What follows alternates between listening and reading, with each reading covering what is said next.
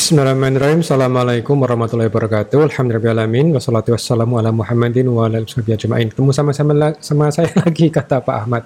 Kali ini kita bahas sesuatu yang unik ya uh, dan cukup uh, memprihatinkan bagaimana seorang bisa mengenani, menganiaya orang lain dengan sikap yang nampaknya tidak terlihat ada rasa bersalah dan juga nampaknya juga ada eh, hal-hal yang kita bisa lihat mungkin dari sisi pola asuh. Uh, hanya saja mungkin kali ini saya akan fokus uh, ke sisi biologinya ya. Karena saya sendiri seorang molecular biologist jadi tentu saya akan lebih tertarik kira-kira apa yang sudah kita ketahui saat ini yang mungkin bisa menjelaskan uh, perilaku seseorang gitu ya. Oke jadi kalau misalnya kita uh, lihat pertanyaannya tentu masalah di sini adalah kok bisa seagresif itu gitu ya. Dan kita secara secara empiris memang uh, kadang-kadang bisa memperhatikan ya ada anak-anak yang mungkin nampaknya lebih agresif pada uh, yang lain gitu ya. Rekan kerja kita nampaknya juga lebih mudah bahkan lebih mudah stressful gitu ya lebih mudah menampakkan uh, sisi depresi. Jadi ada satu perilaku-perilaku yang nampaknya uh, lumayan uh, berat bagi mereka gitu ya. Dan uh, di sisi lain ada juga kriminalitas yang tidak lazim. Dalam artian uh, seperti serial killer misalnya. Jadi bukan hanya pembunuh tapi pembunuh yang sering berkali-kali. Itu juga menjadi satu objek penelitian apakah itu ada sisi uh, sisi biologisnya gitu ya. Itu yang mungkin akan jadi uh, menarik untuk diperhatikan. Nah, memang secara prinsip ketika kita bicara manusia tentu manusia memiliki satu nilai, suatu norma dan itu yang akan uh, sebetulnya menjadi tuntunan buat dia ketika dia berperilaku. Uh, maka dalam pendidikan itu sebenarnya tidak cukup hanya untuk mengajarkan anak-anak dari sisi kognitif, dari sisi pengetahuan atau dari sisi skillnya gitu ya mampu melakukan sesuatu dengan sangat profesion tentu itu bukan inti dari pendidikan. Karena kalau hanya itu pendidikan tentu kita bisa dikalahkan oleh chat GPT misalnya. Chat GPT mungkin tahu lebih banyak daripada manusia. Kalau kita hanya berbicara mengenai skill mungkin robot dan kalkulator bisa lebih cepat mengerjakannya dan mereka tidak pernah merasa lelah gitu ya. Jadi tentu pendidikan kita uh, tidak hanya berbicara mengenai pengetahuan dan juga dan skill tapi kita juga memerlukan menanamkan nilai-nilai akhlakul karimah ya eh, orang-orang yang berkarakter di mana dalam konsep Islam tentu dia harus dibekali dengan apa disebut dengan norma-norma atau sistem nilai. Karena nilai inilah yang membuat uh, dia menjadi tertuntun atau mendapatkan satu kompas moral gitu ya bagaimana dia seharusnya berperilaku. Dan tentu dari sisi attitude atau bagaimana dia membawa dirinya. Nah, kalau kita bicara mengenai perilaku, tentu ini menjadi sangat penting. Kalau kita berbicara kapan kita harus lemah lembut dan kapan kita memang harus bersikap tegas, gitu ya. Karena kita ingat uh, sebagai seorang Muslim uh, dari sisi norma itu tentu harus dibangun dan kita juga harus mampu menegaskan sikap kita, terutama ketika kita melihat suatu kemungkaran misalnya. Uh, Rasulullah SAW pernah uh, bersabda yang kurang lebih bunyinya seperti ini man ra'a minkum mungkaron falyughayyiru biyadihi fa illam yastati fa bilisanihi fa illam yastati fa biqalbihi dzalika ad'aful iman. Nah, jadi di sini uh, kurang lebih artinya adalah man ra'a minkum mungkaron. Barang siapa melihat kemungkaran. Nah, di sini ketika kita melihat suatu kemungkaran, apakah seharusnya kita lakukan? Apakah kita bersikap sangat lemah lembut gitu ya kepada pelaku kemungkaran itu atau kita melakukan suatu ketegasan dalam sikap gitu ya. Di sini ini dikatakan apabila kita memiliki suatu kapasitas, kita punya otoritas dan kita memiliki kemampuan, apabila kita melihat kejahatan sedang berlangsung dan kita memiliki ilmu bela diri misalnya, kita harus bisa berintervensi gitu ya. Uh, minimal untuk menyelamatkan sang korban gitu ya. Makanya di sini uh, intervensilah dengan kekuatan, dengan apa yang kita uh, miliki secara fisik gitu ya. Nah, apabila kita tidak memiliki itu gitu ya, kita bisa dengan lisan kita. Kita bisa meng mengkontak orang yang uh, lebih uh, punya kekuasaan atau otoritas atau kapasitas. Nah, kita bisa sampaikan secara kata-kata. Akan tetapi apabila ternyata kita sangat lemah, nah di sini kita hanya bisa menyaksikan tapi membatin dalam hati. Nah, di sini uh, Rasulullah SAW mengatakan itulah wadzalika ad'aful iman. Itu yang sangat iman yang sangat lemah gitu. Nah, ini menjadi satu uh, kompas moral bagi kita juga. Jangan sampai kita pada ujung-ujungnya hanya bisa mampu melakukan secara batiniah saja, di, di batin saja, semua di batin. Nah, kalau ini semua di batin, tentu kemungkaran akan merajalela, tentu kejahatan akan merajalela. Nah, di sinilah penting kita dalam berperilaku itu, ya, ketika kita bicara akhlakul karimah, itu bukan berarti hanya sekedar sopan santun di semua uh, di semua apa namanya uh, waktu. Ada kalanya kita harus bersikap sedikit lebih tegas dan kita harus punya satu tulang punggung ya untuk bisa uh, tegak untuk menghadapi hal-hal yang memang sudah melanggar norma-norma yang kita yakini dan kita bangun selama ini. Jadi kalau misalnya kita uh, uh, lihat kira-kira lalu pertanyaannya apa?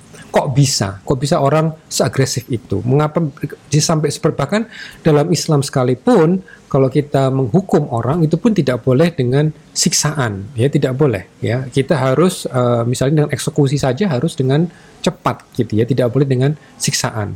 Nah, sekarang pertanyaannya mengapa orang sampai seperti itu gitu ya? Melakukan hal-hal yang sudah di luar norma ya di luar norma apa pun gitu ya. Apalagi dalam norma Islam itu tidak bisa di tidak bisa diterima seperti itu. Nah tapi yang menjadi pertanyaan mungkin ketika hal itu terjadi perilaku tersebut terjadi kira-kira apa penyebabnya? Apakah mungkin ada mekanisme yang bisa kita lihat? Nah sekarang saya akan melihat dari sisi biologi dan terutama karena saya juga dalam mendalami uh, genetik, saya akan uh, bahas uh, beberapa hal. Yaitu pertama dari sisi genetik itu sendiri, yang kedua bagaimana dari sisi epigenetik. Nah ini uh, mungkin relatif baru gitu ya. Ini apa nanti itu kita akan bahas mengenai epigenetik. Lalu yang ketiga adalah pilihan. Nah ini penting karena kaitannya apakah kita akan menyalahkan genetik nah, dari sononya gitu ya. Apakah kita akan menyalahi epigenetiknya atau menyalahi orang lain atau lingkungan yang membuat itu terjadi gitu ya. Atau kita memang harus menyadari bahwa ini adalah pilihan gitu ya. Ini yang mungkin perlu kita sikapi. Ayo kita sekarang uh, lihat uh, satu persatu. yang pertama mengenai genetik. Genetik ini sifatnya adalah bawaan. Jadi uh, lahir uh, dari uh, apa rahim ibu kita ya uh, kita merupakan bagian dari gabungan dua genom dari ayah dan dari ibu gitu ya. Jadi kalau kita um, uh, lihat dari beberapa studi genetik sebelumnya, ternyata ada uh, variasi di gen namanya MAO, ya, monoamin oksidase. Ya, jadi ini suatu uh, protein, suatu enzim yang dia akan mendegradasi monoamin gitu.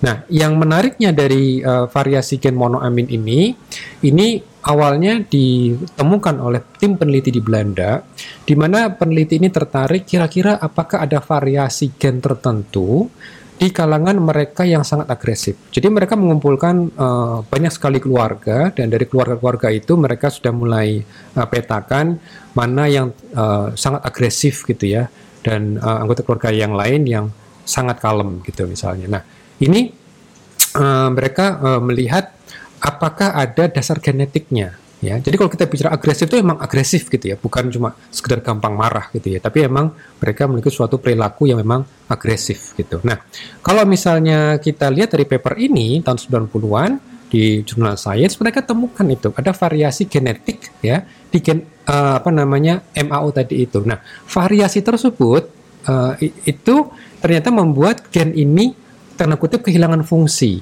gitu ya. Jadi karena dia kehilangan fungsi sehingga target yang seharusnya didegradasi tidak bisa terdegradasi ya. Jadi dalam ini misalnya serotonin. Serotonin itu harusnya didegradasi.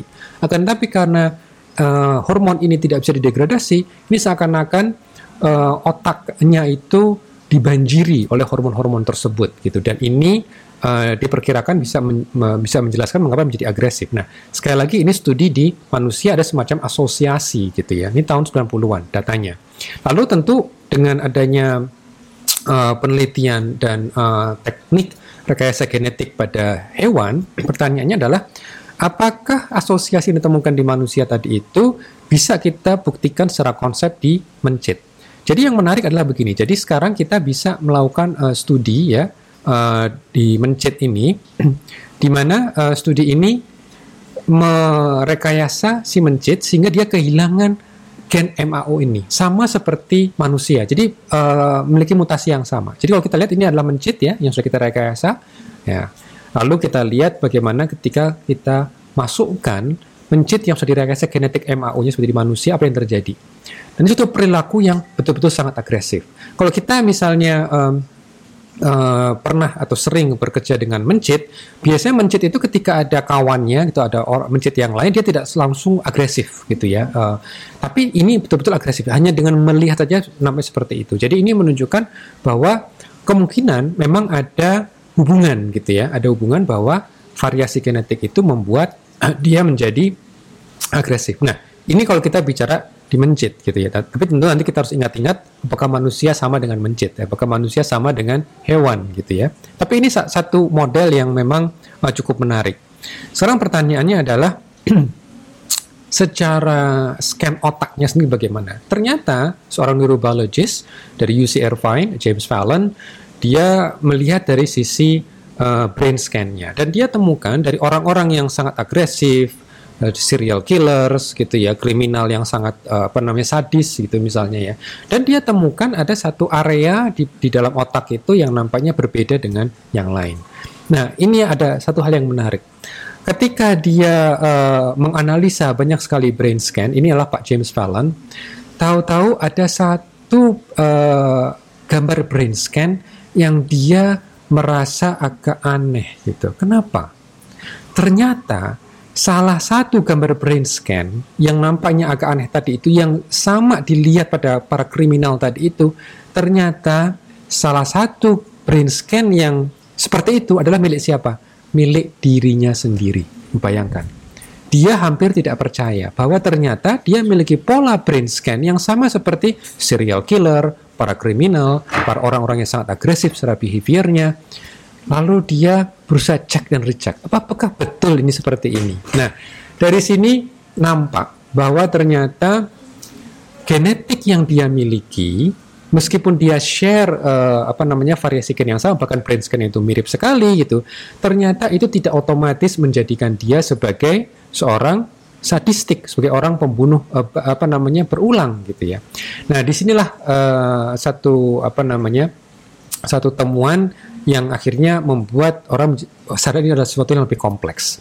Jadi uh, suatu pengadilan di New Mexico itu menolak uh, apa namanya eksepsi dari pengacara seorang terdakwa yang mengatakan bahwa terdakwa pembunuh sadis ini itu dia tidak bisa melakukan apa-apa karena dia tergantung oleh uh, variasi gennya ya dia memiliki variasi gen MAO tadi itu.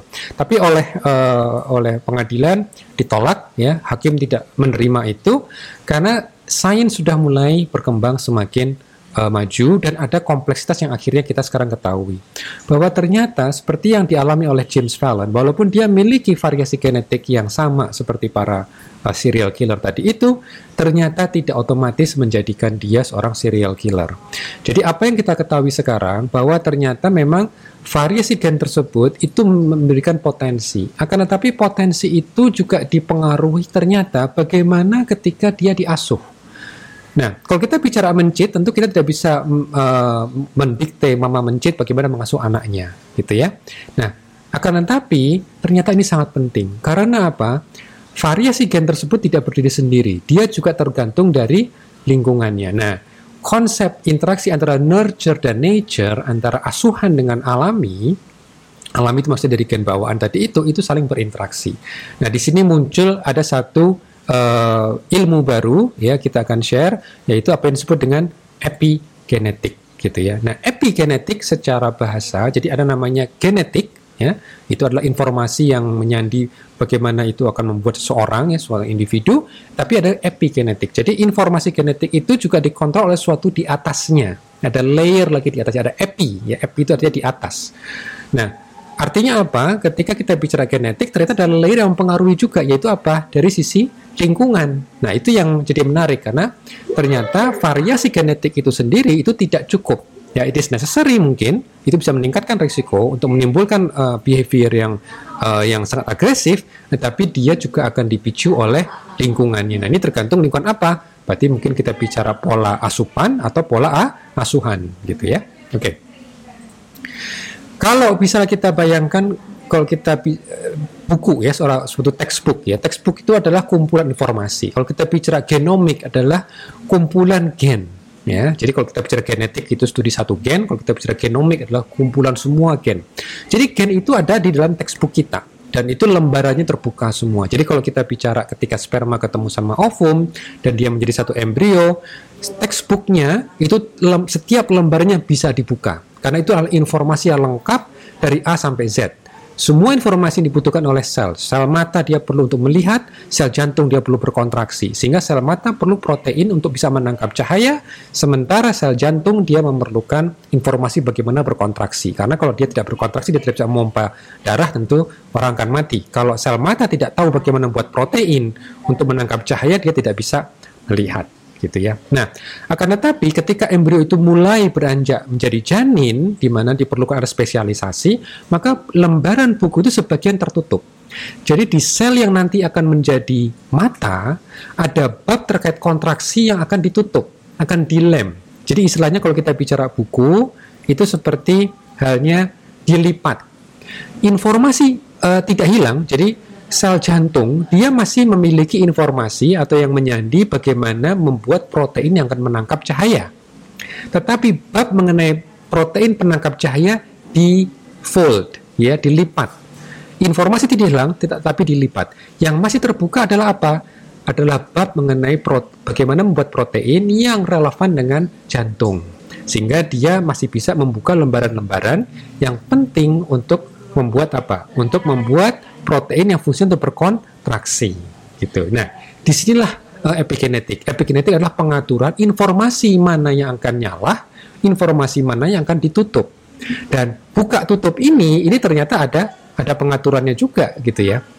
Makanya uh, kita harus betul-betul waspada bahwa ibu-ibu hamil yang sedang apa namanya di mana janin itu masih dalam taraf tumbuh kembang, di situ ada pengaturan epigenetik dan pengaturan epigenetik ini sangat krusial apalagi sejak janin melahirkan dan perkembangan di awal-awal, awal childhood, awal-awal apa namanya perkembangan anak itu sangat-sangat penting.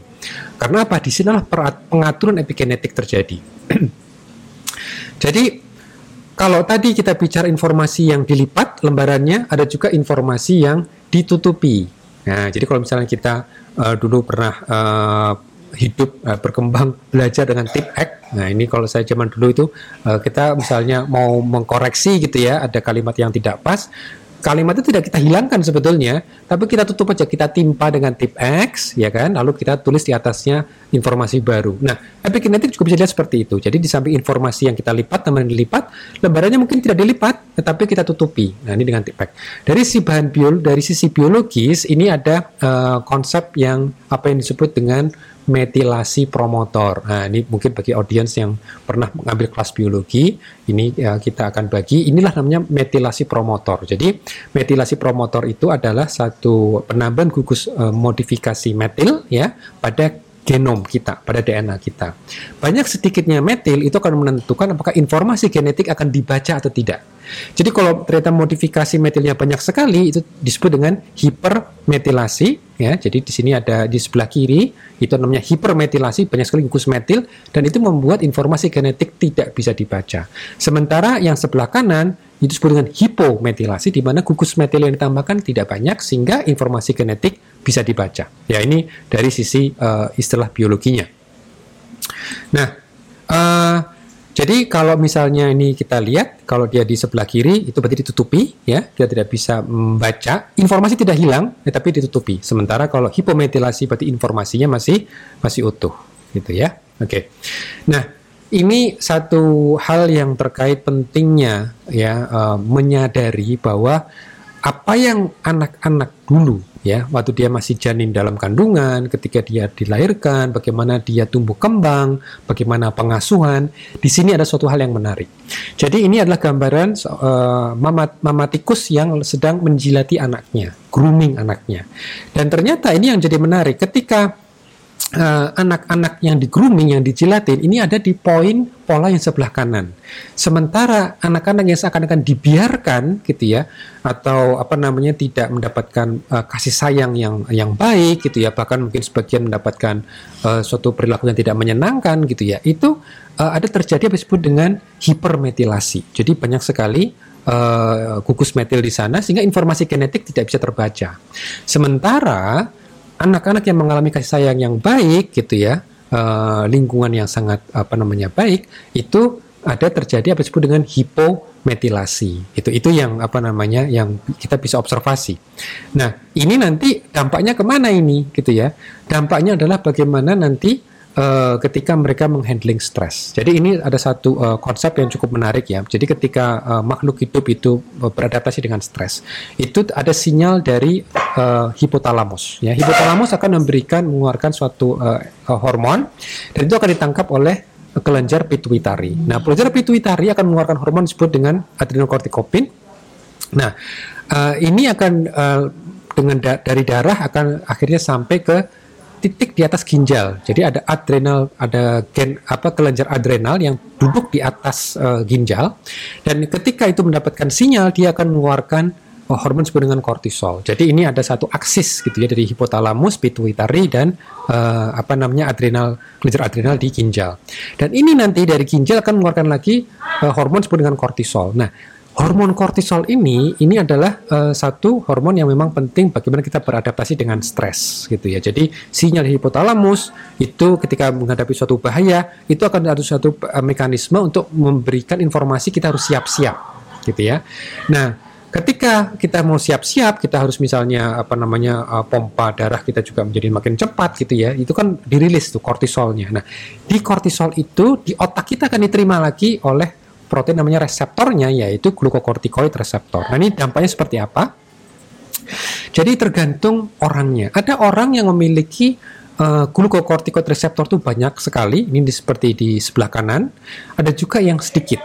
Dampaknya apa? Ketika kortisol ini dirilis, ditangkap oleh uh, oleh otak, yang terjadi adalah kalau dia punya reseptor yang sedikit, maka kortisol itu masih banyak yang beredar di di darah uh, banyak beredar di dalam otak. Sehingga itu memberikan kesan sinyal bahwa ini stres ini masih belum hilang. Tantangan di luar itu masih belum hilang. Kita masih harus segera apa namanya berespon gitu.